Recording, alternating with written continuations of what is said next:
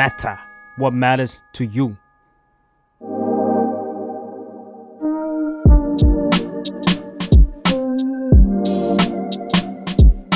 Work hard work เรื่องใจในที่ทำงาน สวัสดีค่ะ ยินดีต้อนรับเข้าสู่รายการ Work hard work เรื่องใจในที่ทำงานนะคะ เทปนี้ก็อยู่กับใบเตย The Matter ค่ะ สวัสดีค่ะอีกซีโอจากอูก้านะคะ ค่ะ แล้วก็ครูเคสนะคะ นักจิตวิทยาจากอูก้าค่ะ สวัสดีค่ะ ก็ครูเคสจริงๆ แล้วก็ออกมากับเราในเทปก่อนหน้านี้แล้วเนาะค่ะแต่ว่าสำหรับพี่อีก CEO จากอูก้าก็เพิ่งจะมาเสริมทัพในในเทปนี้นี่แหละครับก็การมาของพี่ครั้งนี้ก็คือเหมาะกับประเด็นที่เราจะพูดวันนี้มากเลย มันเป็นประเด็นที่อยากชวนทุกคนมานั่งนึกถึงดูว่าบางทีแล้วเนี่ยเคยสงสัยไหมคะงาน งานที่เราทำอยู่อะจริง ๆ เนื้องานมันดีมากเลยนะ มันเป็นงานที่เหมาะสมกับเราค่ะค่าตอบแทนก็ดีค่ะอืมสังคมรอบข้างในออฟฟิศก็ดี คือออะไรก็ดีไปหมดเลย แต่มันมีอย่างหนึ่งที่ทำให้เรารู้สึกว่า อืมไม่ไม่ค่อยอยากมาทำงานนะคะมันก็คือวัฒนธรรมบางอย่างขององค์กร หรือที่เรียกว่า work culture หรือ organizational culture ใช่ไหมคะครับเออเราก็เลยอยากชวนมาคุยเรื่องนี้แหละ เพราะว่าแต่ละที่มันจะไม่เหมือนกันใช่ใช่ไหมอ่างั้นลองถามพี่อีกก่อนดีกว่าในฐานะที่ที่เป็น CEO แล้วก็น่าจะเป็นคนรู้ culture ของบริษัทดีอะค่ะค่ะอืมพี่มองว่า work culture เนี่ยสำคัญกับองค์กรยังไงบ้างคะ จริง ๆสำคัญมาก ๆ เลยค่ะ แต่ว่าสมมุติว่าถ้าหากว่าเราเพิ่งก่อตั้งบริษัทใหม่ๆเนาะตอนที่องค์กรยังเล็กอยู่มากๆเนี่ยบางทีเนี่ยคนที่เป็นโฟลเดอร์เขาอาจจะแบบยังไม่ได้ทันคิดถึงเรื่อง culture มากขนาดนั้นเนาะเราก็บางบางทีพอทำไปสักระยะหนึ่งเขาก็เริ่มเห็นปัญหา เอ้ยมันมีปัญหาบางอย่างเกิดขึ้นว่ะ เพราะเราไม่ได้เซต culture ไว้ ปัญหาของการที่ถ้าเราไม่ได้เซต culture เนี่ย ส่วนหนึ่งที่เราจะเจอก็คือ เวลามันมี conflict เกิดขึ้นเนี่ย เราไม่รู้ว่าเราจะใช้องคาพยพอะไรในการที่จะบอกว่าแบบนี้เรารับได้แบบนี้เรารับไม่ได้ เพราะฉะนั้นเอ่อ work culture ส่วนหนึ่งแล้วเนี่ย นอกเหนือจากบางบริษัทเนาะอาจจะเขียนไว้ ระบุไว้ว่าต้องอะไรมีวินัยฝ่ายคุณธรรม อันนี้ไม่แน่ใจนะคะ ก็บางที่อาจจะมีเขียนไว้เนาะบางที่อาจจะไม่มีเขียนเลย อันนี้ก็เป็นเรื่องธรรมดา แต่ culture พูดรวมๆก็คือ จริตแบบไหนที่ทั้งองค์กรเนี่ยเห็นชอบร่วมกันว่าเป็นสิ่งที่เห็นควรค่ะอืมคือแสดงว่า work culture มันก็คือการสร้างพฤติกรรมกลุ่มบางอย่างของคนในองค์กรให้ให้รู้สึกเป็นหนึ่งอันเดียวกันใช่ไหมคะอ่าให้รู้สึก เป็นหนึ่งอันเดียวกันเพื่อองค์กรหรือว่าเป็นกลุ่มของพฤติกรรมที่ยอมรับร่วมกันว่าทำแบบนี้โอเคค่ะแล้วครูเคสคะในทางจิตวิทยาเนี่ย work culture มันมีฟังก์ชันยังไงบ้างคะ จริง ๆ วัฒนธรรมองค์กรเนี่ยนะคะคือถ้ามองมองจากภายในออกไปข้างนอกเนี่ยนะคะมันก็คืออย่างที่หมออีกพูดคำว่าจริตเนี่ยพี่ชอบมากนะคะก็คือว่าจริตของคนในองค์กรเนี่ยมันก็จะสะท้อนวัฒนธรรมขององค์กร แต่อีกมุมหนึ่งเนี่ยนะคะวัฒนธรรมองค์กรหมายถึงภาพลักษณ์ที่คนข้างนอกจะมองเข้ามาด้วย นะคะเพราะฉะนั้นบางทีเอ่อคนในบอกเอ้ยแบบองค์กรเรานี่วัฒนธรรมเราแบบอื้อหือเข้มแข็ง modern มากนะประเภทคิดไม่กล้าไม่กล้าทำกล้าลุยนะคะ คนข้างนอกบอกโอ้โหองค์กรเธอนี่แบบว่าไดโนเสาร์มาเองอะไรอย่างเงี้ยนะคะเพราะฉะนั้นจริง ๆ แล้วคำว่าวัฒนธรรมเนี่ยมันเกิดจากการเห็นภาพเดียวกันนะคะของคนในองค์กรแล้วก็คนนอกองค์กรที่มองเข้ามาค่ะใช่คือถ้าพูดอย่างนี้เราก็อาจจะยังไม่เห็นภาพว่าวัฒนธรรมองค์กรจริงๆแล้วคืออะไรงั้นเราลองมาสโคปดูกันดีไหมคะว่า แบบเป็นรูปธรรมเลยว่ามันพูดถึงอะไรบ้างครับก็อยากให้ทุกคนมาแลกเปลี่ยนกันว่า work culture ของแต่ละที่เป็นยังไงบ้าง อย่างเช่นของ The Matter เองเนี่ย ก็จะมีพยายามไม่แบบว่าไม่ทำงานในวันเสาร์อาทิตย์มากเกินไป เพราะว่าให้พยายามให้ทุกคนได้มี work life balance ที่ดี ทั้งที่จริง ๆ แล้วเป็นเราเป็นสำนักข่าวใช่ไหมคะ จริง ๆ มันต้องตามข่าวตลอดเวลาแหละ แต่ถ้าเป็นไปได้เขาก็จะพยายามไม่ ไม่อยากให้ทุกคนแบบว่าเกาะติดกับข่าวมากเกินไป ไม่งั้นมันจะแบบเป็นโรคแบบโฟโมแบบว่ากลัวพลาดข่าวสารหรืออะไรอย่างเงี้ยเออมันก็จะไม่ได้พักผ่อนค่ะหรือไม่ก็หลังเลิกงานก็จะพยายามแบบว่าไม่ตอบไลน์อะไรเงี้ยอ่าอืมค่ะหรือมันจะมีช่วงหนึ่งที่เราที่เราใช้อ่าแอปพลิเคชันอื่นในการคุยงานนะคะที่ไม่ใช่ไลน์ใช้อะไรอะ บางทีก็ Discord บางทีก็เป็นอ่า Slack า อะไรเงี้ยเพื่อให้ค่ะมันไม่หลอมรวมกับแอปพลิเคชันที่เราใช้คุยกับผู้คนในในชีวิตประจำวันอะไรเงี้ยค่ะ นี่ก็เป็นวัฒนธรรมองค์กรเล็ก ๆ ของเราเออ แล้วอย่างของพี่อีกล่ะคะโอ้ถ้าของพี่เนี่ยพี่ต้องบอกว่าอูก้าเนี่ยมันมีวัฒนธรรมองค์กรที่มันพัฒนามาเรื่อยๆแล้วกันอะตอนแรกเนี่ย เวลาเราพูดถึงวัฒนธรรมองค์กรเนาะมันอาจจะเป็นหนึ่งสิ่งที่ employee รู้สึกสองสิ่งที่คนมองมองเข้ามา สามอย่างหนึ่งที่สำคัญเลยคือ สิ่งที่ผู้นำอยากให้เป็นอืมเออสิ่งที่พี่อยากให้เป็นเนี่ย บางทีเนี่ยมันก็อาจจะไม่ตรงกับสิ่งที่คนในองค์กรอยากจะเป็นถูกไหมอืมในหลาย ๆ ที แต่ว่าสิ่งเหล่านี้เนี่ยถ้าหากว่าผู้นำองค์กรเนี่ยมองว่ามันมีอะไรบ้างที่เป็นเรื่องที่สำคัญนะ ในการที่จะทำให้องค์กรเดินไปข้างหน้าได้ มันเป็นเรื่องอะไรบ้างที่สำคัญที่จะทำให้เราก้าวหน้าไปตรงหน้าร่วมกันได้เนี่ยสิ่งเหล่านี้เนี่ยมันก็เป็นสิ่งที่ผู้นำองค์กรนั่นแหละ ต้องเป็นคนที่รีดออกมาจากตัวเอง แล้วก็พยายามที่จะสร้างขึ้นมา ก็ถ้าอูก้าเนี่ยจริง ๆ สิ่งบางเรื่องเนาะที่ใบเตยพูดเมื่อกี้เนี่ยก็เป็นเรื่องหนึ่งที่อูก้าทำด้วยเหมือนกันเนาะอย่างเช่นเออที่อูก้าเนี่ยเราจะไม่ใช้ไลน์เราเราจะพยายามไม่ใช้ไลน์คุยนะครับถ้าในองค์กรเราจะใช้ Discord เป็นหลักเลย เพราะว่า อย่างตัวพี่เอง personally แล้วพี่จะไม่ค่อยแตะไลน์เท่าไหร่ด้วย เพราะว่าพี่ถือว่าไลน์เป็นเรื่องส่วนตัวไลน์คือเอาไว้คุยกับเพื่อน เอาไว้คุยไร้สาระ แล้วก็เป็นใครข้างนอก ลูกคงลูกค้าอาจจะมาทางไลน์บ้างไม่ว่ากัน แต่ว่าถ้าเป็นเรื่องงานเราก็ต้องแยกให้ถูกแอปไหนเป็นแอปสำหรับทำงานเป็นต้นนะครับว่าทำของอูก้าเนี่ยอย่างแรกที่เรา value เนี่ยคือเรา value เรื่อง integrity เรา value เรื่องของการที่คนที่เข้ามาในบริษัทเนี่ยเราควรที่จะจริงใจต่อกัน มีอะไรก็ พูดถึงการคุยกันตรงๆ ไม่คุยลับหลัง ถ้าหากว่ามีคอนฟ lict เกิดขึ้น ควรจะคุยกันข้างหน้า อืม บางทีซึ่งจริง ๆ อะ บางทีคนอาจจะบอกว่าเออ มันก็เป็นเรื่องดีเนาะ แต่ว่ามันเป็นประเด็นที่หลาย ๆ ที่ละกันเนาะ หรือไม่ก็คนไทยหลาย ๆ คนเนี่ยเข้ามาแล้วก็อาจจะไม่ชิน เฮ้ย มันตรงขนาดนี้หรอ มันพูดกันขนาดนี้เลยหรอ หรือว่าบางคนก็รู้สึกว่าพูดไป ก็ไม่ได้อะไรก็ไม่พูดดีกว่าไหมอะไรเงี้ยไม่ต้องพูดดีกว่าอะไรเงี้ยทำลายความรู้สึกกันดีกว่าอะไรเงี้ยแต่ว่าที่อูก้าเนี่ยคือเรามองว่ามันดีกว่า ถ้าหากว่าเวลามีปัญหาแล้วรีบคุยให้เร็วที่สุด รีบพยายามแก้ปัญหาเร็วที่สุดแล้วเวลาคุยไม่ต้องคุยอ้อม คือมันมีไหมบางทีที่เราอาจจะไม่พอใจใครอะแต่แทนที่เราจะไปคุยกับเขาอะเราเลือกที่จะไปคุยกับเพื่อนเราก่อน กลายว่าเพื่อนเราทุกคนอะรู้ปัญหาหมดเลย แต่คนที่เป็นปัญหาจริงๆอะ ไม่มีใครกล้าที่จะเข้าไปคุยด้วย ไม่มีใครกล้าที่จะเข้าไปพยายามทำความเข้าใจแก้ปัญหาอะไรเงี้ยอันนี้ก็อาจจะแบบเป็นตัวอย่างเล็กๆน้อยๆแล้วกันที่แบบว่าเออที่อูกล้าเป็นเนาะก็คือเรามีอะไรพูดกันตรงๆ คุยกันตรงๆ แล้วอนอกเหนือจากการพยายามที่ทำให้เกิดขึ้นแล้วเนี่ยเราก็จะมีวัฒนธรรมองค์กรบางอย่าง ที่เราพยายามสร้างขึ้นเพื่อให้เกิดสิ่งเหล่านั้น อย่างเช่นที่บริษัทเราก็จะมีเซสชันวันออนวันวันออนวันคืออะไรวันออนวันคือการที่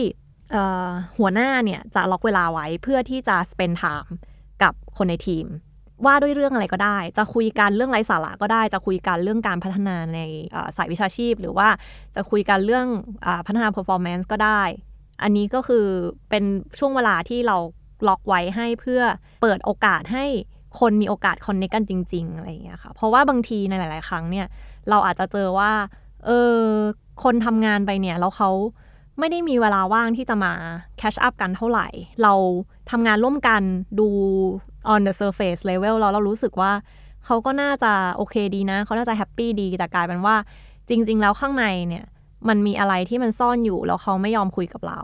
การที่เราล็อกเวลาให้มันมีวันออนวันเลยเนี่ย มันก็เปิดโอกาสละกัน เปิดโอกาสให้สองฝ่ายได้มีโอกาสเข้าหากันได้มากขึ้น ได้มีโอกาสคุยกันมากขึ้นว่า โอเค เป็นยังไงบ้าง เดือนที่ผ่านมามีปัญหาอะไรบ้างติดปัญหาอะไรไหมหรือมีปัญหาเรื่องส่วนตัวอะไรไหมอะไรอย่างเงี้ยค่ะ จะได้แชร์กันได้ไวขึ้นรวมไปถึงเวลามีปัญหาอะไรแทนที่มันจะซ่อนไว้แล้วค่อยไประเบิดวันหลัง เราจะสามารถเจอได้ไวขึ้น อันนี้ก็เป็นหนึ่งในตัวอย่างเนาะอืมบางบางอย่างที่อย่างอื่นอีกก็คืออาจจะเป็นอย่างเช่น เรามีวัฒนธรรมบุ๊กคลับในองค์กร เราเน้นว่าเราอยากให้พนักงานทุกคนพัฒนาตัวเองตลอดเวลา แต่ว่าก่อนที่จะมีบุ๊กคลับเนี่ย พอเราตั้งคอไวลูขึ้นมาว่า เฮ้ย เราอยากให้มีการเราอยากเน้นคอไวลูเรื่อง improvement นะ เราอยากให้ทุกคนในองค์กรรู้สึกว่า เขาต้องคอยคิดอยู่ตลอดเวลาว่าเขาจะเก่งขึ้นกว่าเดิมได้ยังไง เขาจะพัฒนาตัวเองได้ยังไง เออ เวลาเราตั้งไปปุ๊บเนี่ย แต่เราไม่ facilitate ให้สิ่งนั้นมันเกิดขึ้น มันก็ยากที่จะเกิดได้ เพราะฉะนั้นหนึ่งในสิ่งที่เราทำเนี่ย หนึ่งใน ritual ที่เราทำก็คือ ทุกวันศุกร์ก่อนที่จะมี TGIF Thank God It's Friday อะ เราก็จะเซตช่วงเวลาไว้ว่า โอเค นี่คือ Book Club Time Book Club Time ก็คือเราก็จะวนกันทั้งองค์กรให้แบ่งการอ่านหนังสืออะค่ะ ว่ามีประเด็นไหนบ้างที่น่าสนใจนะ มีเรื่องอะไรบ้างที่ขาดอย่างเช่น เอ้ยช่วงนี้อ้าว marketing อยู่น่าจะเรียนรู้เรื่องนี้เพิ่มนะ อยากให้รู้เรื่องนี้จังเลย อยากให้รู้เรื่อง Marketing Automation จังเลยอะไรเงี้ย เรื่องนี้ Marketing ยังไม่รู้ใช่ไหม ก็จะแบบ แอดไซน์ว่าเออไปลองอ่านเรื่องนี้ไหมแล้วมาแชร์ทุกคนในทีมฟัง หรือบางทีมันอาจจะเป็นเรื่องไร้สาระก็ได้อย่างเช่น พอวนมาถึงทีมนี้แล้วเนี่ยเขาอยากแชร์เรื่องเรื่องเขาชอบไป camping เขาก็เอาเรื่อง camping มาแชร์อะไรแบบนี้ค่ะ ซึ่งเราก็ถือว่ามันเป็น learning process ที่ค่อนข้างดี เพราะว่าเรามองว่าคนเราอะค่ะ เวลาจะเรียนรู้อะมันมันไม่ใช่ว่าเวลาเราสอนด้วยปากเราเขาจะเรียนรู้ได้จริง ถ้าหากว่ามองตามพีระมิดการเรียนรู้เนี่ย คนเราเนี่ยจะเรียนรู้ได้ดีที่สุดคือต้องเป็นผู้สอนเองเออคือเขาต้องไปทำความเข้าใจกับสิ่งนั้นมาอืมแล้วก็เป็นผู้สอนคนอื่นอืมเออ moment นั้นแหละเขาถึงจะสามารถเข้าใจได้จริง ๆ ว่ามันคืออะไร เพราะฉะนั้นเราก็พยายามแบบฟ a ซิลิเ e แบบว่าสร้างอะไรบางอย่างขึ้นมา เพื่อที่จะช่วยให้คนในทีมเนี่ยได้มีช่วงเวลาที่เขาจะสามารถ dedicate ตัวเอง ที่จะเรียนรู้ได้จริงอืมๆอืมแต่กว่ามันจะเกิดขึ้นขนาดนี้ได้มันก็ใช้เวลาแล้วก็ effort เยอะอยู่เหมือนกันค่ะ อันนี้คือเหมือนพี่อีกอะจะเน้นที่การสื่อสารแล้วก็การเรียนรู้ของพนักงานในบริษัทใช่ไหมคะแล้วทีนี้พี่อีกเห็นปัญหาหลายๆอย่าง แล้วพี่อีกอะนำมาทำเป็น culture บางอย่างอืมแต่อยากถามพี่อีกว่ามันมี culture อันไหนไหมที่พี่อีกไม่ได้ตั้งใจจะสร้างเลย แต่เพราะแบบว่ามันเป็น การทำอย่างเงี้ยตามกันมาเรื่อยๆ เป็นแบบว่าอย่างอย่างเช่นของเรา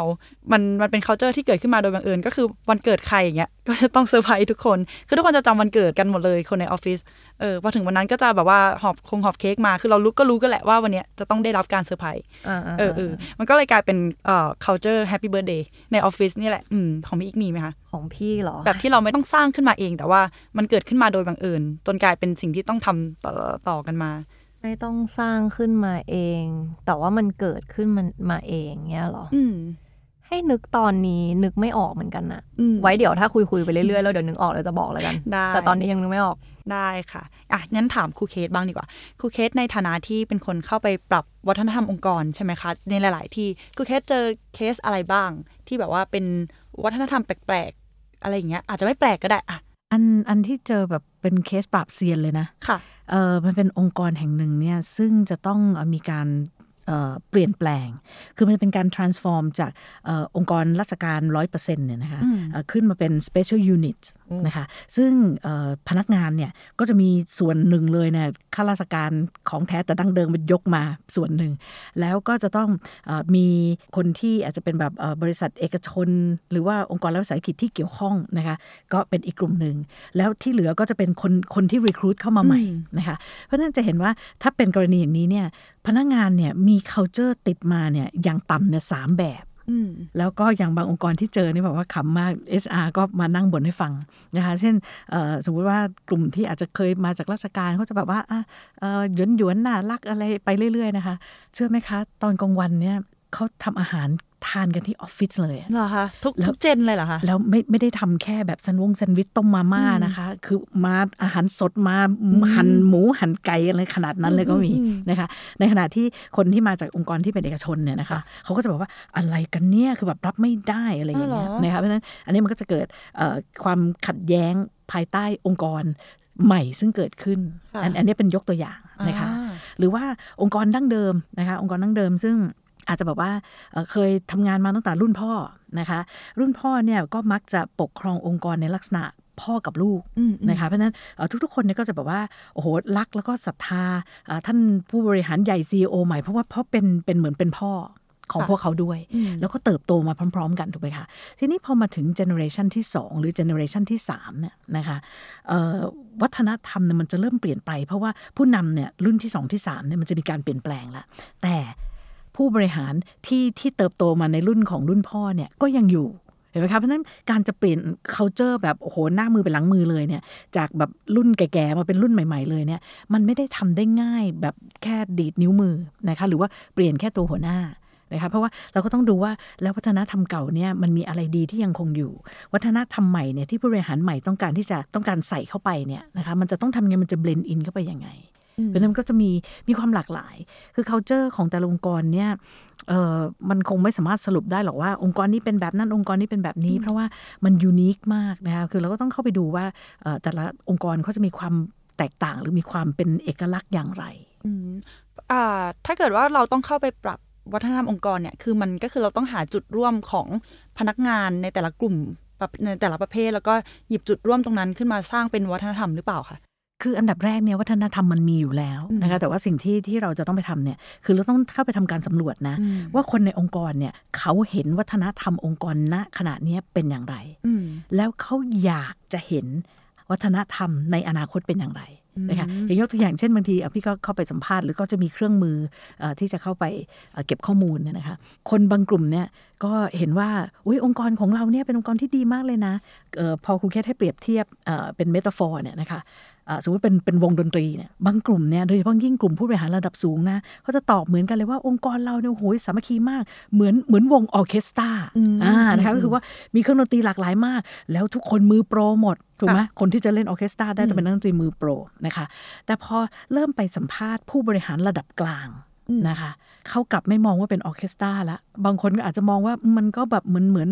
เหมือนวงวงดนตรีอะซึ่งแบบถ้าวันนี้นายให้เล่นแจ๊สก็เล่นแจ๊สอะอีกวันนายให้เล่นลูกทุ่งฉันก็ต้องลูกทุ่งอะไรอย่างเงี้ยเห็นไหมว่าองค์กรเดียวกันแท้ๆแต่ว่าคนแต่ละเลเวลก็มอง culture ที่แตกต่างกัน อืมแล้วทีนี้มันต้องถามตัวพนักงานมันจะต้องมีแบบสอบถามหรือว่า การเข้าไปคุยกับพนักงานไหมคะว่าเนี่ยเออคุณคุณโอเคไหมกับการทำงานเวลานี้การสื่อสารประมาณนี้หรือหรือวัฒนธรรมองค์กรทั้งหมดคือเคสต้องเข้าไปคุยใช่ไหมคะคือมันเราจะมีเครื่องมือเยอะมากเลยนะคะ ที่จะอ่า เครื่องมือที่เป็นแบบง่ายๆ เป็นแบบสอบถามก็มี แล้วก็จะต้องเข้าไปทำเป็นโฟกัสกลุ่มอะไรอย่างเงี้ยนะคะหรือไปทำ in depth interview อะไรเงี้ยคือจะมีขั้นตอนที่ค่อนข้างแบบเยอะมากนะคะ เพื่อที่จะจะต้องต่อจิ๊กซอว์ให้ได้ว่าเอ่อคนส่วนใหญ่เห็นภาพเหมือนและแตกต่างกันอย่างไรนะคะ อะไรทำให้เขาเห็นพ้องต้องกัน และอะไรทำให้เขาเห็นความแตกต่าง แล้วพี่เคยทราบ feedback พนักงานเกี่ยวกับ culture ที่ที่ตัวเองกำลังอยู่ไหมอะ อืม พี่ก็เคยยังไงดีล่ะ ถ้าเป็น one on one อะไรเงี้ยก็จะถามแล้วแหละว่าแบบเออเป็นยังไงคิดยังไงอะไรอย่างเงี้ยเนาะแล้วก็รวมไปถึงตอนนี้เนี่ยก็คือเหมือนมีคุณปายเนาะเนี่ยคุณปายเนี่ยเขาเป็น people operation ที่องค์กรเขาก็จะเนี่ย gain feedback มาว่าเออรู้สึกยังไงอะไรยังไงบ้างอะไรเงี้ยก็ถ้าหากว่าให้พูดโดยรวมเนี่ยจริง ๆ แล้วอะก็คิดว่า อันนี้มองในผู้บริหารระดับบนนะอ่าผู้บริหารระดับระดับบน ก็พบว่าพนักงานที่เราพึงพอใจเนี่ยค่อนข้างโอเคกับเขาเจอที่เราสร้าง เขาชอบในพื้นที่ที่เราสร้างให้ว่าเออมันสามารถที่จะทำให้เขาอะเรียนรู้ได้ตลอดเวลา แล้วก็รวมไปถึงทุกคนแฮปปี้ที่จะช่วยกันทำงาน ทุกคนแฮปปี้ที่จะยื่นมือช่วยเหลือกันเสมออะไรอย่างเงี้ยครับ ไม่ได้มีความแบบว่า เออ มาทำงานแล้วเหมือนมาเกี่ยงกัน เธอทำอันนั้นฉันทำอันนู้น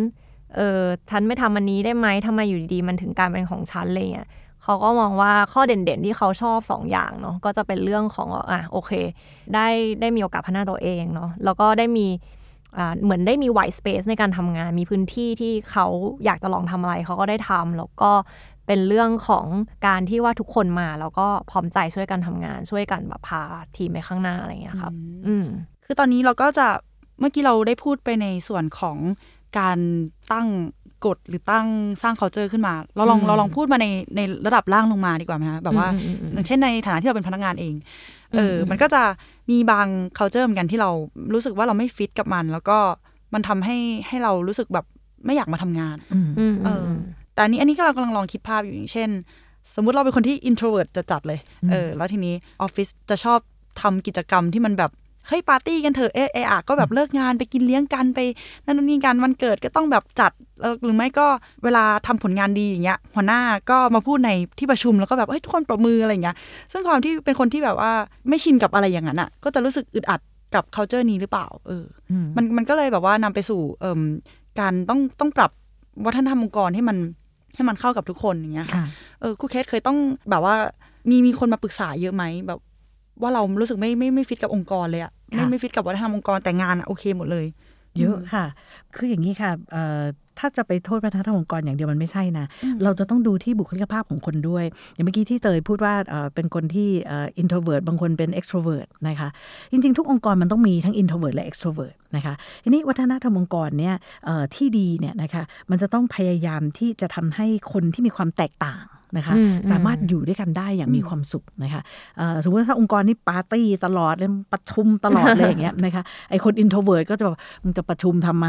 อะไรอย่างเงี้ยแค่แบบบอกมาเลยว่าจะให้ทำอะไรนะคะเพราะฉะนั้นเอ่อมันก็จะต้องมีการเออมองภาพจากข้างบนมาให้เห็นชัดนะคะอืมแล้วก็เอ่อกิจกรรมเนี่ยต้องมีความหลากหลายนะคะไม่ใช่บอกว่าเฮ้ยองค์กรฉันปาร์ตี้ตลอดเฮฮาตลอดนะคะเอ่อพนักงานบางกลุ่มที่เป็น introvert เนี่ยเขาจะรู้สึกแบบเอ้ยมันไร้สาระ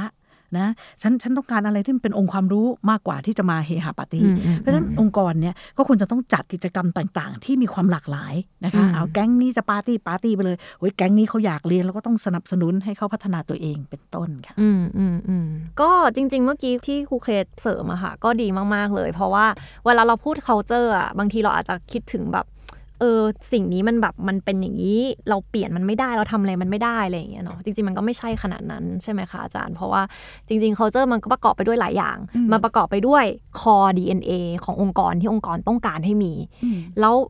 รอบๆ core DNA ขององค์กรน่ะตรงนั้นมันก็คือความเป็นผู้คนที่รายล้อม แต่ละคนก็มีความแตกต่างกันคนนี้ introvert คนนี้ extrovert ไม่ว่าคุณจะเป็น introvert หรือ extrovert มันไม่ได้สำคัญกับความก้าวหน้าขององค์กรนี่อืมใช่ไหมแต่มันคือความสัมพันธ์ที่ว่าจะทำยังไงให้คนที่มันลักษณะอย่างนี้เนี่ยอยู่ด้วยกันได้พออาจารย์พูดเลยนึกถึงเหมือนกันมันมีอยู่ช่วงหนึ่งที่คนในอูก้าเนี่ยเป็น introvert ค่อนข้างเยอะแล้วก็เออชอบมากเลย work from home เนี่ยชอบสุดๆ มีความสุขมาก ไม่อยากไปไหนอยากอยู่บ้านอะไรอย่างนี้เนาะ แล้วก็มันกลายว่าเอาโอเค พอทุกคนตอนนั้นแฮปปี้ที่จะ work from home อะโอเคได้ ตอนนั้นเราก็ work from home เยอะเต็มที่เลยเนาะหรือไม่พอผ่านมาสักพักปุ๊บเนี้ยอ่ามันรู้สึกคิดถึงกันนิดนึงก็เพิ่มมานิดนึงว่าอะเราเพิ่มจากการ work from home ร้อยเปอร์เซ็นเป็นมาทำงานแล้วมาเจอกันทุกๆวันศุกร์ใช่ไหมคะอืมแต่กลายเป็นว่าพอเราทำอย่างนั้นไปสักพักเนี่ย พอเรารับคนใหม่เข้ามาเพิ่มขึ้น คนใหม่ของเราอะบางส่วนอะ เขาชอบ work from home ประมาณหนึ่งแต่ไม่ใช่บ่อยขนาดนี้ แล้วก็รวมไปถึงอะพอเรา one on one คุยกับทีม คนที่เป็น core team ของเราบางคนเขาก็รู้สึกว่า เออ เขาก็ need การที่มาเจอกันเหมือนกันนะ เขารู้สึกว่าแค่เนี้ย มันไม่พออืมพอถึงจุดนั้นอะเราก็อาจจะต้องแบบอ่าดีไซน์เหมือนกันว่าทำยังไงให้มัน balance กับทุกคนทำให้ทุกคนมันอยู่ด้วยกันได้อะเราก็ค่อย เรียกทุกคนมาคุยกันแล้วก็อะมาโหวตเออเราจะทำยังไงกันได้บ้าง มันก็มีมนุษย์ประเภทที่ว่าเอ้ยฉันพอใจที่ฉันจะมาแค่วันเดียว เอ้ย ฉันพอใจที่ฉันอยากจะมาวันเยอะขึ้นอะไรเงี้ยเราอยากที่จะมีวันที่เหมือนเป็นวันที่ additional จากวันศุกร์เพิ่มได้ไหมอะไรเงี้ยเราให้ตกลงกันว่าใครจะมาบ้างอะไรเงี้ยค่ะ ก็คือเราอาจจะเป็นพื้นที่ละกันในบางประเด็นที่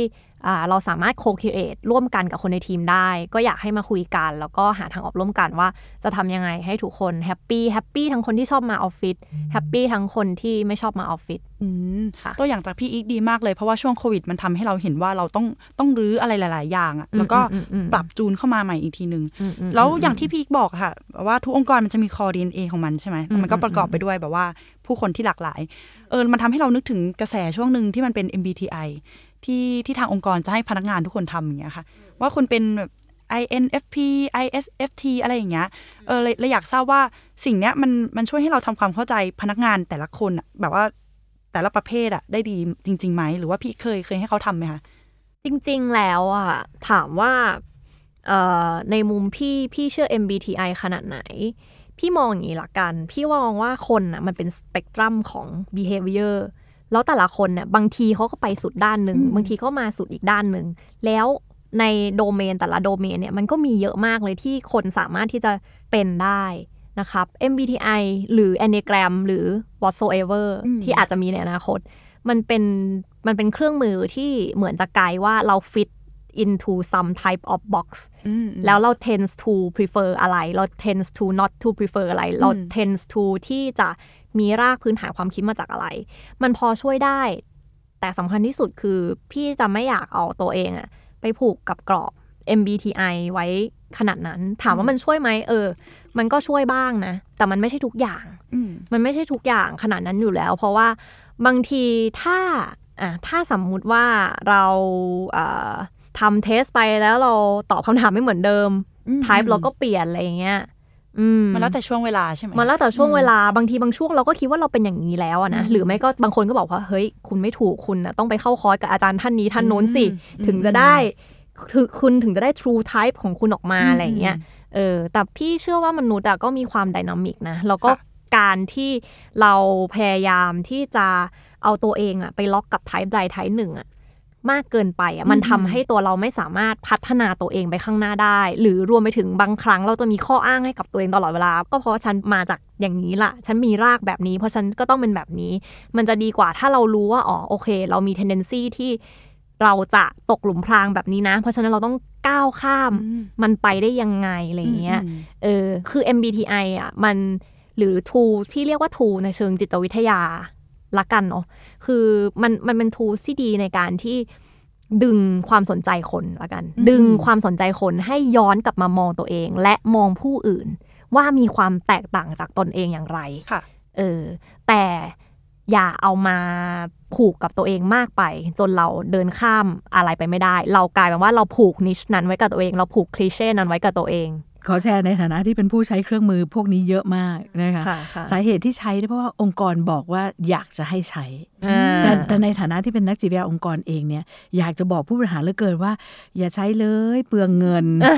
ซึ่งอะมัมันนปต้องระจ้ามางณมันต้องจ้างเหรอคะโอ้เราต้องมีค่าใช้จ่ายมันต้องอ่าจ่ายลายเส้นค่ะอ่าการการที่จะใช้เครื่องมือมันต้องมีลายเส้นก็ค่ะลายแต่ละคนก็ค่อนข้างแพงนะคะค่ะทีนี้เครื่องมือต่างๆเหล่านี้เนี่ยเอ่อ สิ่งที่สังเกตนะคะแล้วก็ได้ได้มีโอกาสพูดคุยกับเพื่อนฝูงที่ทำงานในต่างประเทศอะไรอย่างนี้ด้วยเนี่ยนะคะเชื่อไหมคะว่าคนไทยใช้เครื่องมือพวกนี้มากมากเกินไปมากมากซะยิ่งกว่าใน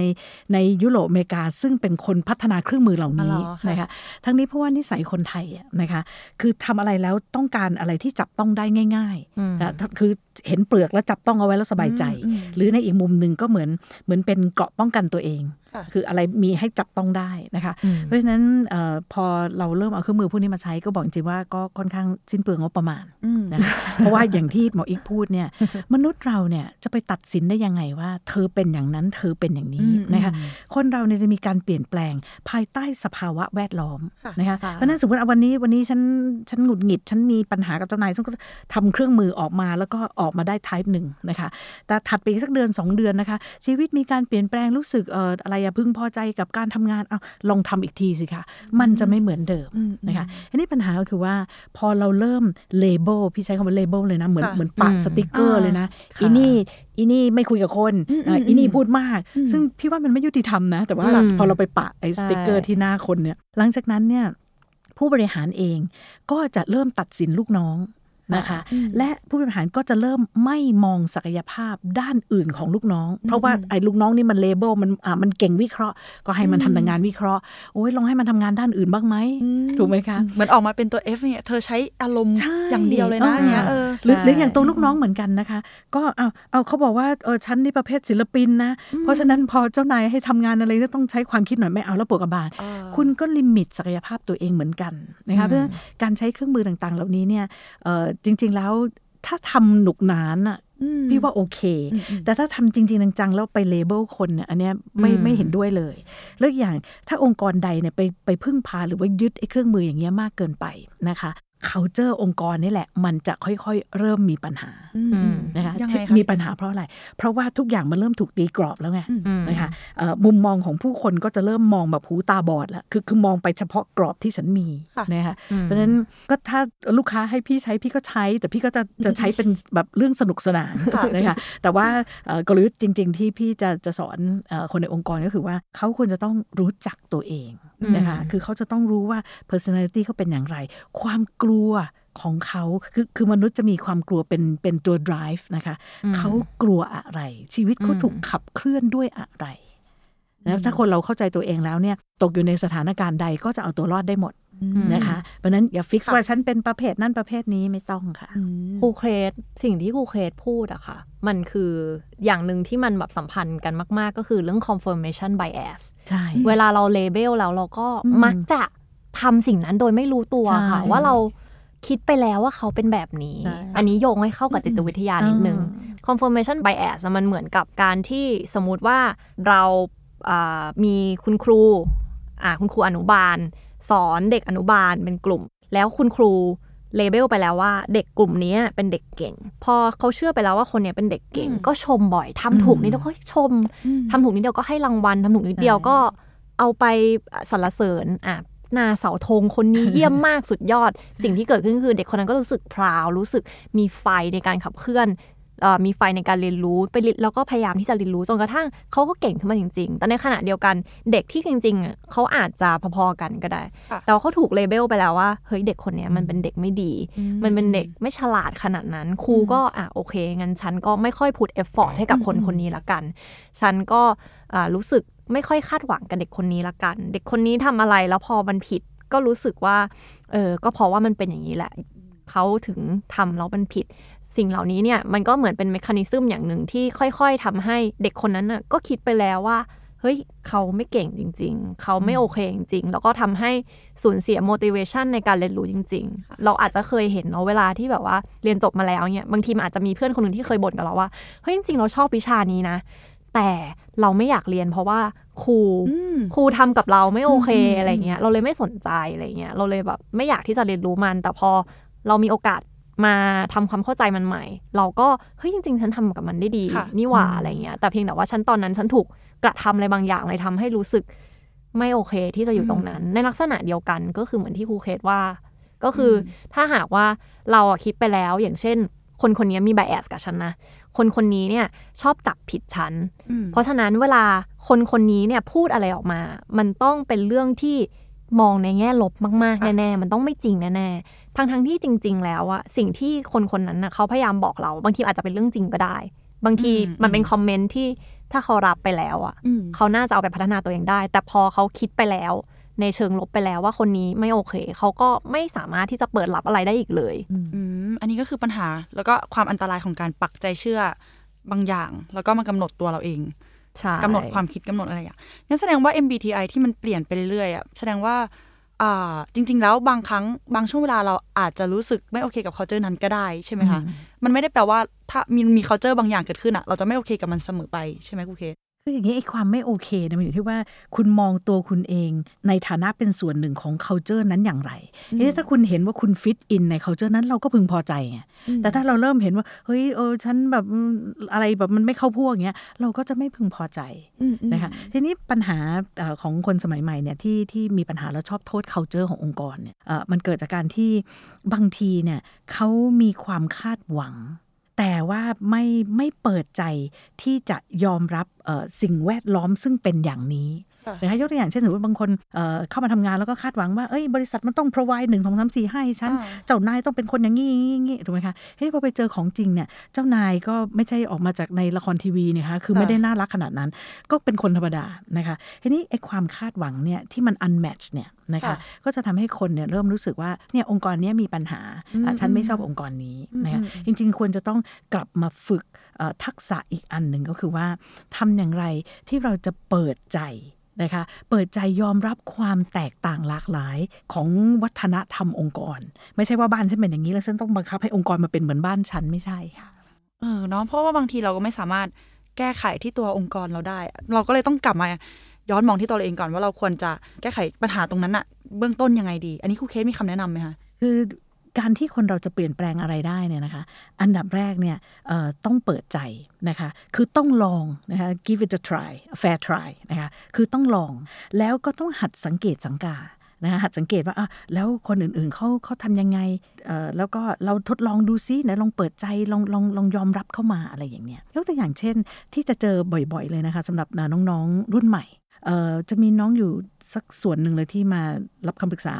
กับครูเคสที่อูกาเนี่ยเขาก็จะบอกว่าเนี่ยเจ้านายอะไม่ชัดเจนเลย ไม่รู้จะเอาอะไร แล้วก็พอทำงานส่งไปแล้ว แล้วก็แก้แล้วแก้อีกเปลี่ยนใจไปมาอันอันนี้คือมุมมองของน้องนะคะ ทีนี้ถ้าผู้บริหารที่มามารับคำปรึกษาเหมือนกันเนี่ยนะคะเขาก็บอกว่าเด็กสมัยนี้มันเป็นอะไร มันทำงานแล้วแบบมันรับคำสั่งเสร็จมันหายหัวไปเลยนะ แล้วเสร็จแล้วพอพอจะถึง deadline เอางานมาส่งพอพอเจ้านายตรวจปั๊บเป็นลมพับ คือมันผิดหมดมันต้องแก้อ้าวมัน deadline แล้วเวลาแก้ไม่พอ เห็นไหมครับว่าเพราะฉะนั้นมันเกิดจากอะไร มันเกิดจากการที่ไม่สื่อสารให้เห็นภาพเดียวกันอ่าอ่าเห็นไหมที่ถ้าสื่อสารเห็นภาพเดียวกัน น้องเออต้องการการสนับสนุนจากพี่อย่างไร พี่ต้องการอย่างไรจากน้อง ถ้าสื่อสารกันปั๊บเนี่ย มันจะไม่มีปัญหาแล้วก็จะไปโทษองค์กรองค์กรอะไรอย่างเงี้ยค่ะอืมอืมอืมพี่เจอเหตุการณ์อย่างนี้ไหม เพราะว่าเราไม่สื่อสารกัน มันก็เลยแบบว่าเป็นคอนฟ lict บางอย่าง จริง ๆ ก็คิดว่ามี ก็เป็นส่วนหนึ่งของเรื่อง integrity นั่นแหละค่ะ integrity แล้วก็ communication เนาะอืมขององค์กร ก็เหมือนกับที่เกริ่นไว้ตอนแรกเลยว่า ถ้าหากว่าเรามีอะไรอยู่ในใจ เรามีอะไรที่รู้สึกว่าควรจะพูด ก็ควรจะต้องพูด เราควรที่จะพูดกันตรงๆอืมอืมเออเพราะว่าถ้าหากว่ามีอะไรเก็บไว้เราไม่ได้แก้ไขอะมันก็คือกอสิบอืมมันก็คือการบ่นลับหลัง แล้วปัญหาก็ไม่ได้ถูกแก้อืม เราไม่ได้ให้โอกาสเขาด้วยซ้ำในการแก้ หรืออีกอย่างหนึ่งก็คือ เขาอาจจะไม่ต้องแก้ก็ได้ จริง ๆ เราอาจจะต้องความทำความเข้าใจด้วยซ้ำก็ได้ เพราะเราไม่ใช่ฝ่ายถูกทุกครั้งอืมอืมบางทีเราอาจจะคิดไปเองหรือเปล่า หรือว่าบางทีบางบางทีมันมีประเด็นอื่น ที่อยู่เบื้องหลังที่เราไม่รับทราบแล้ว ถ้าเรามีโอกาสได้ยกประเด็นนี้ขึ้นมา เราจะได้มีโอกาสทำความเข้าใจกับมันมากขึ้นอืมเออค่ะ เพราะฉะนั้นเรื่องของการแบบ เปิดใจคุยกันอะไรอย่างเงี้ยก็เป็นเรื่องสำคัญมาก ๆ เลย ซึ่งเอ่ออย่างที่เคยเจอเนาะมันก็จะมีบางทีเนาะเด็กบางคนอะไรเงี้ยที่เขาแบบไม่ชินมาก ๆ เลยในการที่แบบโอ้โห มีอะไรแล้วมาพูดอะไรเงี้ยหรือว่ามีอะไรแล้วแบบว่าเราก็พูดกันเตือนกันอะไรเงี้ยเขาก็จะแบบรู้สึกรับไม่ได้อะไรเงี้ยอืมบางทีก็ต้องยอมรับว่าถ้ามันฝืนธรรมชาติตัวเองมากเกินไปอะมันไม่ได้จริง ๆ อะไรเงี้ยอืมมันก็มันก็ไม่ฟิตนั่นแหละ อยู่ไม่ฟิตอืมก็ต้อง ก็ต้องไปหาที่ตัวเองฟิตที่พี่อีกบอกว่า integrity นี่คือมันมันขอนิยามของมันได้ไหมคะว่าเผื่อคนจะได้เอาไปปรับใช้ integrity สำหรับพี่คือการที่ไม่บิดเบือน มันเป็นสิ่งที่จริงแท้ มันเป็นอืมสิ่งที่คงอยู่ไม่ไม่บิดบิดเบือน ไม่มีความเปลี่ยนแปลง เพราะฉะนั้นเราทำอะไรก็ได้เพื่อที่จะทำให้ความจริงแท้เนี้ยยังคงไม่มีมนทินค่ะ เออเพราะฉะนั้นอะไรเป็นความจริงก็ต้องพูด รู้อะไรก็พูดกันตรงๆ เวลาคุยกันคุยกับปาร์ตี้ที่เรามีปัญหา ไม่ใช่ไปคุยกับปรึกษาเพื่อนอืมถ้าคุยอืมเพื่อปรึกษาเพื่อนก็ต้องบอกว่าเอออันนี้คือปรึกษาอืมเออไม่ไม่เช่นนั้นเนี่ยสิ่งที่จะเกิดขึ้นก็คือปรึกษา A ปรึกษา B ปรึกษา C ไปเรื่อยๆ แต่ว่าไหนแซดคนที่เรามีปัญหาอืมไม่รู้เรื่องเลยแล้วท้ายที่สุดเนี่ยมันก็จะนำพาไปสู่การเกิด politics ในองค์กร เพราะฉะนั้นเรื่อง communication อะเป็นเรื่องที่ สำคัญมากๆจริงๆแล้วถ้าหากว่ารู้ตัวว่าเราไม่ได้ communicate เราพลาดอะไรไป คนที่รู้ตัวว่าพลาดก็ต้องขอโทษ ไม่ว่าจะอยู่ในเลเวลไหนก็ตาม ไม่ว่าจะเป็น CEO ก็ตาม หรือว่าไม่ว่าจะเป็นทีมลีดก็ตาม อยู่เลเวลไหนก็คือ ทุกคนก็ต้องยอมรับได้ว่าตัวเองมีสิทธิ์ที่จะพลาดไปแล้วทั้งนั้นอะไรเงี้ยอืมนี่เหมือนค่ะเหมือนเป็น culture พื้นฐานเลยเนาะที่จะนำไปสู่ culture อื่น ๆ ได้ใช่ไหมคะคุณเคสใช่เออเพราะว่าอย่างน้อยถ้าเราได้สื่อสารกันเนี่ยเราก็จะได้รู้แหละว่าเนี่ยสิ่งที่ มันเป็นบางบางทีอาจจะเป็น culture แบบลางๆ อาจจะไม่โอเคกับองค์กรนะตอนนั้นก็ได้อะไรเงี้ยเออเมื่อเมื่อกี้เมื่อกี้นี้ที่ใบเตยถามว่ามีอะไรที่มันมาเองหรือเปล่าอะไรเออเงี้ยใช่ใช่เออจริง ๆ แอบถามน้องมีอะไรวะพี่อยากถามเลยน้องอะบอกว่าสิ่งที่น้องคิดว่าเป็น culture ที่นี่ที่แบบมันมาเองก็คือเรื่องการที่อูก้าเนี่ยไม่มีซีเนียไม่มี seniority ไม่มี hierarchy อืมอันนี้คือไม่ได้กำหนดเองใช่ไหมแต่มันแค่แบบอะอยู่ๆก็ไม่มี เออไม่ได้ไม่ไม่ไม่ได้เป็นหนึ่งหนึ่งใน DNA ที่กำหนดนะอันเนี่ยอืมแต่ว่าสิ่งหนึ่งที่พยายามให้ชัดเจนก็คือไม่จำเป็นเนาะไม่จำเป็นที่ว่าจะต้องแบบเน้น seniority แบบใครมาก่อน ก็ถือว่าแก่กว่า เราต้องเคารพคนนั้นอะไรอย่างเงี้ยที่อูก้าไม่ได้เป็นแบบนั้น เราเคารพซึ่งกันและกัน โดยที่ว่าไม่มีตำแหน่งใด ๆ มาเกี่ยวข้อง ทุกคนมีเอมพัตตีร่วมกัน ทุกคนพร้อมที่จะช่วยเหลือกัน โดยที่แบบไม่ได้คิดว่าแบบใครใหญ่กว่าใครอะไรอย่างเงี้ยอืม แล้วในมุมของพี่อีกที่เป็น CEO มองว่า culture นี้มันดีไหม หรือว่ามันเป็นการสูญเสียอำนาจบางอย่าง ในการควบคุมคนในองค์กรหรือเปล่าคะจริง ๆ อะ พี่มองว่ามันไม่เกี่ยวกันนะ เออ seniority ส่วนมากคนไทยจะไปโยงกับเรื่องแบบความเกรงใจอะไรอย่างงี้มากกว่าอืมพี่รู้สึกว่าถ้าคนในทีมมองเห็นร่วมกันว่าอะไรเป็นสิ่งที่ควรทำแล้วก็ทำนี่เป็นเรื่องที่ดีอืมแค่นี้เลยจบเลย แต่ในลักษณะเดียวกันแล้ว อำนาจในการควบคุมบริหารจัดการนะพี่ว่าตรงนี้ก็คือทุกคนก็ต้องเคารพเหมือนกันว่า แต่ละคนเนี่ยมี job description ที่ไม่เหมือนกันอะค่ะเออเพราะฉะนั้นแต่ละคนเนี่ยมีอำนาจในการตัดสินใจรวมไปถึงมีความรับผิดชอบที่ไม่เท่ากัน แล้วทุกคนก็นอกเหนือจากเคารพซึ่งกันและกันแล้ว ทุกคนก็ควรจะเคารพตรงนี้ด้วยว่า ทุกคนมีขอบเขตการทำงานที่ไม่เหมือนกันนะอืมอืมเออ มันจะมี culture อื่น ๆ อีกไหมนะ มันก็จะมีแบบเอ่อ culture ซึ่งแบบอา ยกตัวอย่างนะอย่างบางองค์กรเนี่ยนะคะเป็นองค์กรซึ่งขับเคลื่อนด้วยวิศวกรอืมอ่าเพราะว่าเป็นบริษัทที่ต้องขายเทคโนโลยีต้องอะไรอย่างเงี้ยแต่ทีนี้พอมันมีการเปลี่ยนแปลงของของกลยุทธ์ธุรกิจ เช่น สมมติว่าเอาเดิมเนี่ยโหแบบ ขายเทคโนโลยี ตอนหลังเนี่ยอาจจะเปลี่ยนมาเป็นขายเซอร์วิสเนี่ยทีนี้ไอ้คนที่แบบว่าเอ่อคือมันจะมีการเซตตัวของ culture นะคะ เช่น เอาใครจบวิศวะมาอันเนี้ยแล้วก็ถือว่าแนวหน้าของบริษัทนะถ้าใครจบมาสาขาสังคมศาสตร์แล้วก็ถือว่าเป็นเป็นเป็นฝ่ายสนับสนุนอะไรอย่างเงี้ยแต่ทีนี้พอมันมีการเปลี่ยนแปลงขององค์กรนะคะจากองค์กรซึ่งนำด้วยเทคโนโลยีเอาเปลี่ยนไปเป็นองค์กรซึ่งนำด้วย service นำด้วยเอ่อการตลาดนะคะพอถึงตรงนี้ปั๊บเนี่ยเอ่อคนซึ่งเขาเคยเป็นแถวหน้าเนี่ยนะคะ เขาก็คงไม่อยากสูญเสียตำแหน่งความอ่าเป็นแถวหน้า แต่เขาจะต้องปรับตัวนะคะปรับเอ่อให้มันเข้ากับวัฒนธรรมใหม่เป็นวิศวะที่ service ได้ด้วย ใช่นะคะหรือหค่ะรือแม้แต่อย่างในในในโรงพยาบาลนี่ก็จะเห็นชัด นะคะอืมอืมคือบุคลากรการแพทย์นั่นคือคือแถวหน้านะคะอืมแต่ว่าทีมอื่นๆก็เป็นทีม support ถูกไหมคะอืมทีนี้สมมติว่าถ้าในอนาคตอะองค์กรนี้อาจจะแบบว่าเฮ้ยไม่ได้เน้นแบบอื้อหือรักษาโรคอย่างเดียวแล้ว มันต้องอำนวยความสะดวกให้กับคนไข้ด้วยอะไรอย่างเงี้ยนะคะเพราะฉะนั้นบุคลากรแถวหน้าก็ต้องมีการปรับ บุคลากรที่เป็นฝ่ายสนับสนุนข้างหลังก็ต้องมีการปรับ อืมแล้วอ่าเราเราพูดกันเรื่อง culture ในการทำงานแล้วอะเออเราเรายังไม่ได้คุยกันเรื่อง culture เรื่องเรื่องสังคมเลยปะใช่ไหมแบบคุยเรื่องที่มัน light light หน่อยแบบว่าเอ่อ ถ้าถ้าเมื่อกี้ที่ถามน้องน้องบอกอะมีอันนี้อะ culture เบียร์ปาร์ตี้แล้วกันเออไม่รู้ว่ามันคือ culture ไหม แต่อารมณ์ประมาณว่า อย่างช่วงโควิดอะไรเงี้ย ทีมแบบไม่ได้มาเจอกัน หรือว่ารู้สึกว่ามาเจอกันน้อยไปอะไรเงี้ยเนาะเพราะว่าตอนนี้เนี่ยมันก็กลายเป็นว่าพอมันโควิดปุ๊บบางคนก็คือกลับภูมิลำเนาเขาก็ไม่ได้อยู่ในกรุงเทพใช่ปะเอ่อก็เลยเหมือนแบบเออไอเดียมันตันๆอะ มันน่าจะมานั่งแบบ กินเบียร์ด้วยกันนะอืมอะไรอย่างเงี้ยแต่ทำไม่ได้ก็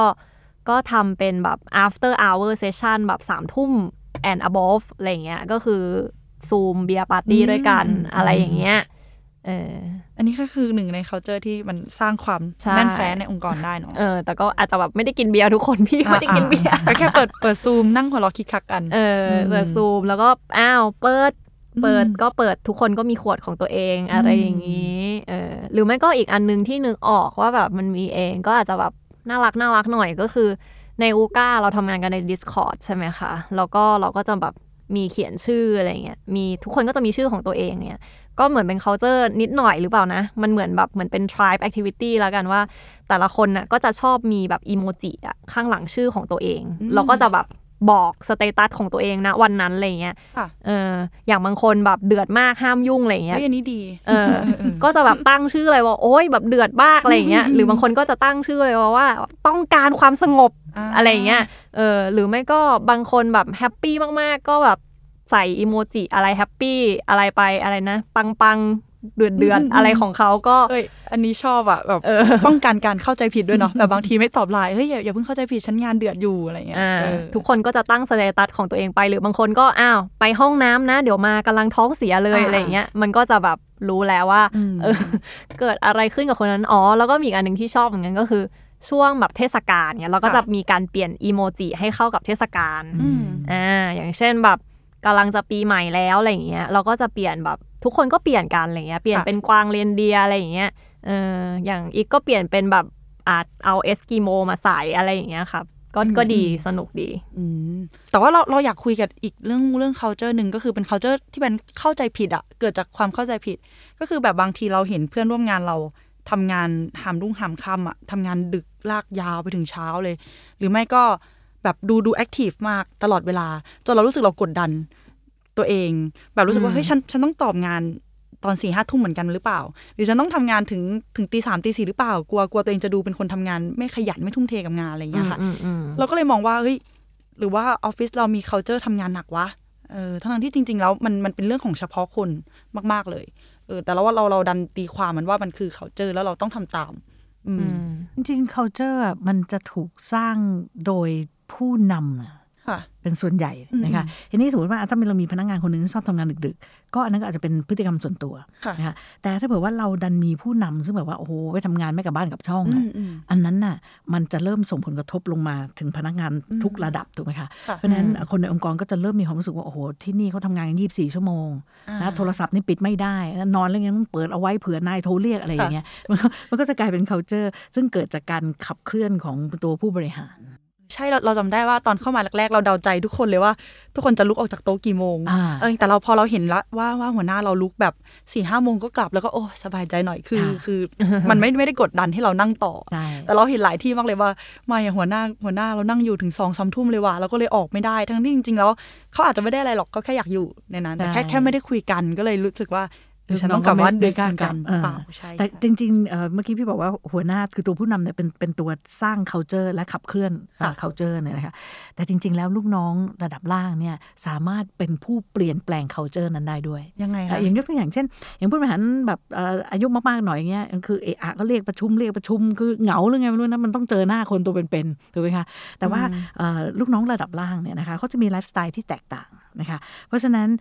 ถ้าเขารู้สึกว่าเฮ้ยการแบบประชุมทั้งวันทั้งคืนมันไร้สาระ นะคะลูกน้องอาจจะแบบว่าเอ่อสร้าง culture ใหม่ เช่นอาจจะมีการแบบว่าเอ่อส่งส่งข้อมูล ซึ่งแบบอะไรอะเอ่อ circulate กันไปอะไรเพื่อบางทีลดลดโหลดในเรื่องของการประชุมอ่าเพราะการประชุมส่วนใหญ่เนี่ยในประเทศไทยเนี่ยเน้นเหมือนแจ้งเพื่อทราบอะไรอย่างเงี้ยซึ่งซึ่งคนรุ่นใหม่จะมองว่าเสียเวลานะคะอืมเพราะฉะนั้นเอ่ออันเนี้ยคนข้างล่างเนี่ยก็สามารถเป็นผู้ที่เปลี่ยน culture ได้ อย่าได้ไปคิดว่าเฮ้ยแบบว่าหัวหน้าเขาจะไปทางนี้ฉันก็ต้องไปตามมันไม่จำเป็นค่ะอืมจริง ๆที่ที่อาจารย์พูดก็คืออย่างของที่อูก้าค่ะ ก็คล้ายๆกันแต่อันนี้ไม่ได้เกิดจากข้างล่าง อันนี้คืออย่างตัวอีกเองอะอีกเห็นแล้วลำคาญเองอะมันประชุมอะไรกันเยอะแยะวะอะไรอย่างเงี้ยอย่างตอนเช้าวันทุกเช้าวันจันทร์อะเราจะมีประชุมร่วมกัน อันเนี้ยเรียกว่าเป็นศัพท์ภายในเนาะเรียกว่า MM เอ๊ะทำไมมันนานขนาดนี้วะทำไมมันชั่วโมงครึ่งวะหรือว่าบางทีทำไมมันสองชั่วโมงวะมันนานเกินไปหรือเปล่าอะไรเงี้ย เราก็จะพยายามแบบว่าคุยกันนะว่าเฮ้ยทำไงให้มันน้อยลงอะไรเงี้ยเราก็จะคุยกับคนที่เป็นคนหลีดประชุมอะสมมุติว่าคนที่หลีดประชุมเป็น PM เราก็บอก PM ว่าเออทำยังไงให้มันน้อยลงคราวหน้าทำยังไงก็ได้ให้มันเหลือแค่ 40นาที ไปทำยังไงก็ได้ให้มันน้อยที่สุดอะไรเงี้ยแล้วเราก็พยายามที่จะแบบบอกพนักงานคนใหม่อะเนี่ยเดี๋ยวนี้มีเลยบรีฟพนักงานใหม่ ตั้งแต่เขาเข้ามาครั้งแรกอะบอกเลยนะว่าที่นี่ไม่เน้นประชุมค่ะทำยังไงก็ได้ให้มันน้อยที่สุด เน้นว่าอ่าคุยกัน ให้รู้เรื่องโดยที่ไม่ต้องประชุม สามารถส่งข้อความหากันได้นี่ สามารถส่งข้อมูลไปให้ดูกันได้นี่ แล้วเวลาเราพิจารณาอะไรอะเราไม่มานั่งพิจารณาในกรอบเวลาแค่หนึ่งชั่วโมงอยู่แล้ว บางทีเราอาจจะต้องรีเสิร์ชข้อมูลเพิ่มมาประกอบ เพื่อที่เราจะได้ตัดสินใจ เพราะฉะนั้นไม่มีทางหรอกมานั่งตัดสินใจอะไรในห้องประชุมอะมันมีแต่ว่าประชุมเพื่อกดดันอะไรบางอย่าง ส่วนมากประชุมมันคือประชุมเพื่อกดดัน เพื่อที่จะเหมือนเป็นจุดเช็คพอยต์ ในในการที่จะบอกว่าเฮ้ยอยู่ทำงานหรือยังไหนเอางานมาให้ดูซิจริง ๆ ถ้าส่งงานอยู่แล้วอะไม่มีความจำเป็นเลยที่ต้องประชุมค่ะส่งงานก็ส่งมาสิ แล้วประชุมทำไมอะไรเงี้ยเออเพราะฉะนั้นมันไม่ได้มีความจำเป็นขนาดนั้นนะอืมที่จะต้องประชุมอะอันนี้ก็เป็นหนึ่งอีกหนึ่ง culture เหมือนกันที่เราพยายามสร้างกับคนในทีมอย่างเงี้ยก็คือบอกเลยว่าประชุมให้น้อย ส่งข้อมูลได้ ส่งข้อมูลก่อน แล้วก็ถ้าหากว่าเป็นประชุมในองค์รวมที่อ่ามีหลาย ๆ ทีมอยู่ด้วยกันแล้วบังเอิญแบบ มันคุยกันแค่สองคนอะเคยมีไหมอืมแบบว่าใช่ค่ะใช่ประชุมห้าฝ่ายเงี้ยเราคุยกันสองคนอะเดี๋ยวนี้มีกฎแหละ ถ้าหากว่าลากออกนอกเรื่องเนี่ยเราไม่จบภายใน 30วิอะตัดดีได้แค่ 30วินะเกิน30วิคือตัดแล้วก็ไปคุยข้างนอก ไม่งั้นแบบเสียเวลามันลากยาวใช่อย่างของเราเองก็ก็มีแบบว่าตอนประชุมก็ประชุมหลายกองวิดีโอมีทีมข่าวคอนเทนต์อะไรอย่างเงี้ยค่ะ เราก็ หลังๆมาเนี่ยพยายามให้มันกระชับมากขึ้นด้วยการแค่โยนประเด็นว่าวิกนี้เราทำอะไร เขียนเรื่องอะไร แล้วรายละเอียดอะค่อยไปคุยแยกกลุ่ม เพราะว่าจริง ๆ แล้วทีมอื่นไม่ต้องรู้ดีเทลตรงนี้มากก็ได้อะไรเงี้ยก็แยกออกมาคุยหลังหลังประชุมนั้นก็พออย่างเงี้ยเป็นการอัปเดตสั้นๆอะวกกลับมาที่เราพูดในตอนแรกเลยก็คือ work culture เนี่ยมันส่งผลกระทบต่อสภาพจิตใจของเราได้เนาะมันต่อให้งานมันดีแค่ไหนเงินดีแค่ไหนเพื่อนร่วมงานน่ารักแค่ไหนแต่เจอ work culture ไปก็ก็เศร้าได้เหมือนกันเออก็เลยอยากให้ครูเคสช่วยบอกหน่อยว่าจริง ๆ แล้ว ผลกระทบมันอะมันมันส่งผลต่ออะไรได้บ้างอย่างเงี้ยค่ะ ก็จริงๆ culture มันก็ส่งผลกระทบต่อคนโดยตรงนะคะอืมอย่างอย่างยกตัวอย่างเช่น อย่างบางองค์กรเนี่ยที่ที่มันจะมีแบบไฮรักีเนี่ยโอ้โหแบบซับซ้อนหลายเลเวลนะคะเอ่อ สมมุติว่าเป็นคนที่รับผิดชอบน้อยๆทำอะไรแล้วตีกรอบปกป้องป้องกัน ฉันทำตรงนี้เรียบร้อยเนี่ยคนพวกนี้ก็จะอยู่ในในองค์กรพวกนี้ได้ดีนะคะแต่คนที่แบบว่าอชอบคิดอะไรนอกกรอบชอบออทำอะไรที่มันท้าทายเรื่องนี้ก็จะรู้สึกอึดอัดทันที เพราะว่ากว่าฉันจะทำอะไรทีหนึ่งโอ้โหส่งขึ้นไปไม่รู้กี่เลเวลนะคะเชื่อไหมบางองค์กรที่ที่พี่เคยเคยเข้าไปเอ่อทำเรื่องวัฒนธรรมองค์กรเนี่ยสมมุติว่า พนักงานปฏิบัติเนี่ยนะคะจะจะทำเรื่องอะไรออกไปสักอันหนึ่งเนี่ยนะคะเชื่อไหมหนังสือเนี่ย มันก็ขึ้นไปขึ้นไปขึ้นไปในประมาณ12คนน่ะอืมกว่าจะถึงนายใหญ่อืมแล้วสมมติถ้าถ้านายอะสมมตินายเบอร์8เกิดอยากจะแก้เอ่อก็ต้องถอยถอยถอยกว่าจะเอกสารจะกลับมาให้เราแก้อืมแล้วก็ทำขึ้นไปใหม่ขึ้นไปเงี้ยสิบสองเลเวลอย่างเงี้ยค่ะค่ะซึ่งอันเนี้ยมันก็ถือว่าเป็นองค์กรที่มี culture ที่อุ้ยอ้ายมากอืมนะคะถือว่าเป็น culture ที่มีความกลัว นะคะเพราะฉะนั้นเอ่อการที่สร้างเอ่อระบบเรดเทปไว้เยอะๆเนี่ยเพื่อปกป้องความกลัวค่ะนะคะแต่อยังบางองค์กรเนี่ยก็จะบอกว่าคือแบบเอ่อเจ้านายในประเภทเอาเลยลุยเลยมีปัญหาพี่รับผิดชอบเอง อย่างเงี้ยลักษณะเอ่อองค์กรมันก็จะเป็นองค์กรที่ dynamic อืมแสดงว่าอันดับแรกส่งผลกระทบต่อระบบการทำงาน แล้วก็พอระบบการทำงานมันแย่ก็ส่งผลต่อสภาพจิตใจของคนเครียดใช่กดดันหดหูว่าแบบเออทำอะไรอยู่อะไรอย่างเงี้ยใช่ใช่ไหมแล้วในพี่พีกล่ะคะแบบว่า ในฐานะที่เป็นซีออืมมีคำแนะนำกับหัวหน้าของในแต่ละองค์กรไงในการสร้าง culture ให้ถูกใจทั้งลูกน้องแล้วก็หัวหน้า โอเค มันอาจจะไม่ได้มีทางที่จะถูกใจทุกคน อืม ต้องยอมรับก่อน แต่ในฐานะหัวหน้าเราอาจจะมองว่าเอ่อไม่ต้องมองเป็นตัวบุคคลเนาะ แต่มองไปที่ว่าองค์กรของเราต้องการคนแบบไหน อืม องค์กรของเราต้องมี culture แบบไหน ที่ทุกคนควรจะต้องยึดถือร่วมกัน แล้วก็มีร่วมกัน มองจากตรงนั้นดีกว่า มองถ้าหากว่ามองไปที่ตัวบุคคลเป็นหลักเนี่ย มันก็อาจจะมี bias ร่วมด้วยเนาะเอ้ยคนนั้นเดี๋ยวเป็นอย่างนั้นคนนั้นเดี๋ยวเป็นอย่างนี้อะไรอย่างเงี้ยเออถ้าหากว่าทุกคนเนี่ยมองไปที่ผลประโยชน์ขององค์กรแล้วเนี่ยมันก็จะสามารถตัดสินใจได้ง่ายขึ้น เพราะเราไม่ได้ตัดสินใจเพื่อผลประโยชน์ของคนใดคนหนึ่ง ยกตัวอย่างเช่นเอ่อสมมุติว่าองค์กร A เนี่ยมี core value ในในมุมที่ว่าทุกคนต้อง compromise นะค่ะ เออไม่ว่าจะมี conflict อะไรเกิดขึ้นสิ่งที่สำสำคัญที่สุด คือทุกคนต้อง compromise ต้องไปด้วยกันสำหรับในองค์กร A เนี่ยถ้าคนในทีมมีลักษณะที่ว่า เฮ้ย มันมีเรื่องขาดใจอะแล้วมันไม่จบสักที ทุกคนคอม p r o m i s e หมดเลยอะไรเงี้ยเราต้องคอม p r o m i s e เพื่อให้ทุกคนไปข้างหน้า แต่มันคาใจแล้วมันมันไม่จบมันยังมีปัญหาอยู่อย่างเงี้ยเขาก็อาจจะทนไม่ได้ที่จะอยู่ที่นี่ เพราะฉันถามว่าคนนี้ฟิตกับองค์กรไหมถ้าหากว่า จริง ๆ แล้วคอ value ขององค์กรเนี่ยมันเซตมาแล้วว่าต้องคอม p r o m i s e นะ คนนี้ก็ไม่ควรที่จะอยู่ที่นี่ เขาก็คงอึดอัด แล้วก็คงที่จะอยู่ได้อย่างไม่มีความสุขเนาะค่ะแต่ในลักษณะเดียวกัน ถ้าสมมุติว่าเป็นองค์กร B องค์กร B เนี่ยเป็นองค์กรที่บอกว่า ถ้าหากว่าเกิด conflict กับ con- กับ compromise เขาเลือกที่จะเกิด conflict เพื่อให้ move forward ดีกว่าอืมอ่า คนที่อ่าใน A เมื่อกี้เนาะที่เขาอยู่บริษัทแรกเขาคง แฮปปี้มากกว่าที่จะอยู่กับบริษัท B เนาะเพราะบริษัท B เนี่ยเน้นว่า conflict เพื่อ move forward อ่าทะเลาะกันได้ไม่พอใจกันได้ แล้วก็ move forward ไปข้างหน้าอืมแต่ในขณะเดียวกันสมมุติว่า